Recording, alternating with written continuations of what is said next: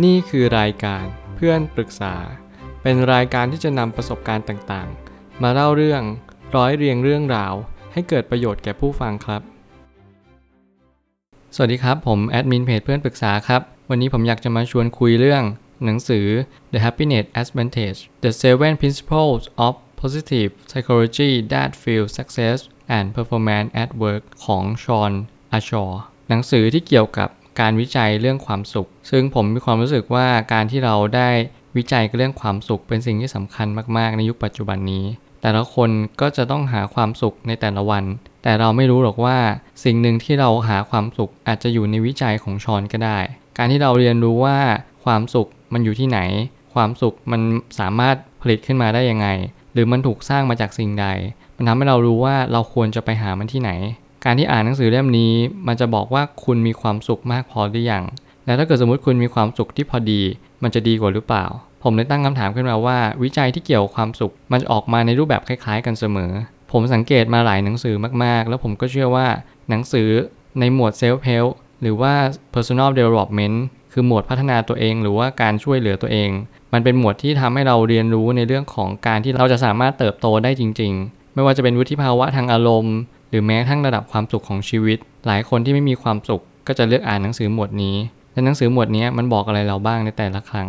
ผมเชื่อว่าความสุขเนี่ยมันอยู่รอบๆตัวเรา สิ่งนี้ก็คือเจอกันทุกๆ หนังสือเลย แล้วผมเชื่อว่าหนังสือเล่มนี้มันก็จะบอกเกี่ยวกับวิจัยที่มันมีความน่าเชื่อถือมากขึ้น แล้วก็คุณสามารถที่จะอ่านแล้วก็เสพมันได้อย่างคุณไม่ต้องคิดวิเคราะห์มาก ก็เพราะว่าคนเขียนเขาก็ได้อธิบายอย่างดีเยี่ยมแล้วว่า หนังสือเล่มนี้มันมาจากการวิจัยของความสุข ยิ่งคุณมีความสุขมาก คุณก็ยิ่งมีโอกาสทางความสุขมาก แล้วโอกาสทางความสุขล่ะคืออะไร ผมก็เลยตั้งคำถามนี้ขึ้นมา แล้วผมก็เชื่อว่าโอกาสทางความสุข มันคือความสามารถที่เราจะเรียนรู้ในความสุขได้ อย่างเช่น ถ้าเกิดสมมติเรามีความสุขในระดับที่พอดี เราก็สามารถต่อยอดความสุขนั้นได้ง่าย อย่างเช่น เวลาคุณไปทำงาน คุณก็ต้องหาความสุขในระดับหนึ่งถ้าเกิดสมมติคุณไม่มีความสุขในที่ทำงาน คุณก็ไม่ควรที่จะทำงานนั้น เพราะงานนั้นมันก็คือเบิร์นเอาท์คุณ และก็ทำให้คุณ หมดไฟในการทำงานในที่สุด การที่คุณมีความสุขในระดับพอดีเนี่ย มันเป็นสิ่งที่สำคัญมากๆ คุณจะต้องหาความสุขในแต่ละวัน เช่นตื่นนอน คุณควรที่จะเขียนไดอารี่ หรือว่าคุณควรจะปฏิสัมพันธ์กับคนรอบข้าง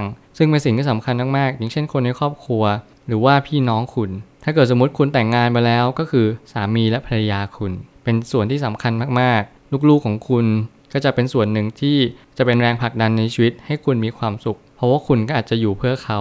ปัจจัยที่ทำให้เรามีความสุขคืออะไร ผมก็เลยมีความรู้สึกว่าการที่เราจะมีความสุขได้จริง ๆ มันก็ต้องเกิดจากการที่เราพอใจในชีวิตประจำวัน เรามี self-esteem ที่พอดี คือเรามีความพึงพอใจในชีวิตของตัวเอง เรามีความต้องการในระดับที่พอดีอย่างเช่น เรามีความรู้สึกว่าเออ เรามีครอบครัวแค่นี้ก็พอแล้วนะ เรามีเงินในบัญชีเท่านี้ก็พอแล้วนะ หรือแม้กระทั่งเรามีเพื่อน เรามีอะไรต่างๆ ในระดับที่พอดีพอดี แล้วเราก็มีความรู้สึกว่าคุณค่าในชีวิตเรา มันคือการที่เราได้สร้างสารรค์สิ่งต่างๆ เนี่ยก็คือความสุขของชีวิตของเรา มันทำให้ผมรู้สึกว่าการที่เราจะมีความสุขได้จริง ๆ ก็คือต้องเติมเต็มจากการที่เรามีความพึงพอใจในชีวิตของตัวเองก่อน การที่เราจะมีความสุขในชีวิตได้ มันก็ต้องเกิดจากสิ่งเหล่านี้ การที่คุณเห็นประโยชน์ในชีวิตประจำวัน หรือแม้กระทั่งมองดูนอกหน้าต่าง คุณสามารถเห็นอะไรบ้างในชีวิตประจำวัน หนังสือเล่มนี้จะอธิบายว่า คุณควรจะมีปัจจัยความสุขอะไรบ้าง ที่เป็นส่วนประกอบ เพื่อจะเสริมสร้างโอกาสทางความสุขในชีวิตประจำวันให้ดียิ่งยิ่งขึ้น และเราต้องหาความสุขจากที่ไหน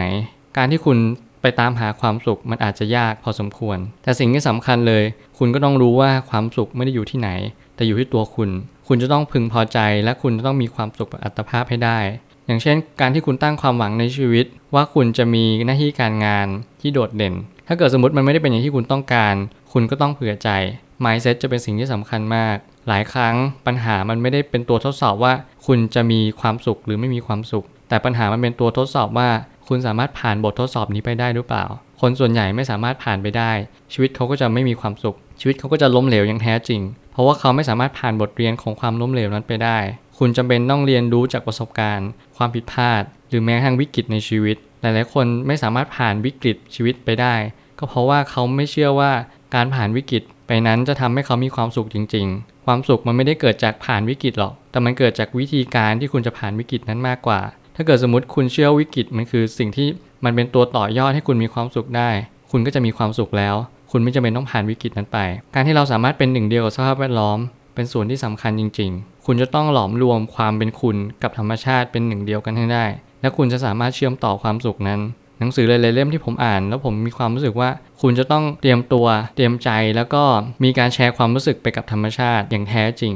ไม่อย่างนั้นคุณก็จะไม่มีความสุขกับชีวิตจริง ๆ เพราะว่าธรรมชาติมันมาบอกคุณเสมอว่ามันสำคัญมากๆ คุณจะต้องเรียนรู้จากสิ่งต่างๆ รอบตัวคุณ การสังเกตเป็นสิ่งที่สำคัญ คุณจะต้องรู้ว่าความสุขไม่ได้อยู่ที่อื่น แต่อยู่ที่ตัวคุณ ถ้าเกิดสมมติคุณไปหาความสุขจากที่อื่น คุณก็จะไม่สามารถเจอความสุขจริง ๆ ได้ ถ้าเกิดสมมติคุณตั้งความหวังไว้ที่ความสำเร็จ คุณจะต้องเรียนรู้ว่าความสำเร็จไม่ได้อยู่ที่ปลายทาง แต่มันอยู่กับคุณแล้วตอนนี้ คนที่ประสบความสำเร็จส่วนใหญ่ เขาจะมีความสุขในชีวิตประจำวัน มันไม่ได้หมายความว่าเขาประสบความสำเร็จจึงมีความสุข แต่นั่นแหละ คือสิ่งที่คุณต้องเรียนรู้ หนังสือเล่มนี้จะตอบโจทย์ของคุณในเรื่องการหาความสุข และโอกาสทางความสุข ผมเชื่อว่าทุกปัญหาย่อมมีทางออกเสมอ ขอบคุณครับ รวมถึงคุณสามารถแชร์ประสบการณ์ ผ่านทาง Facebook Twitter และ YouTube และอย่าลืมติด Hashtag เพื่อนปรึกษาหรือ f r ร e n d t a l k ด้วยนะครับ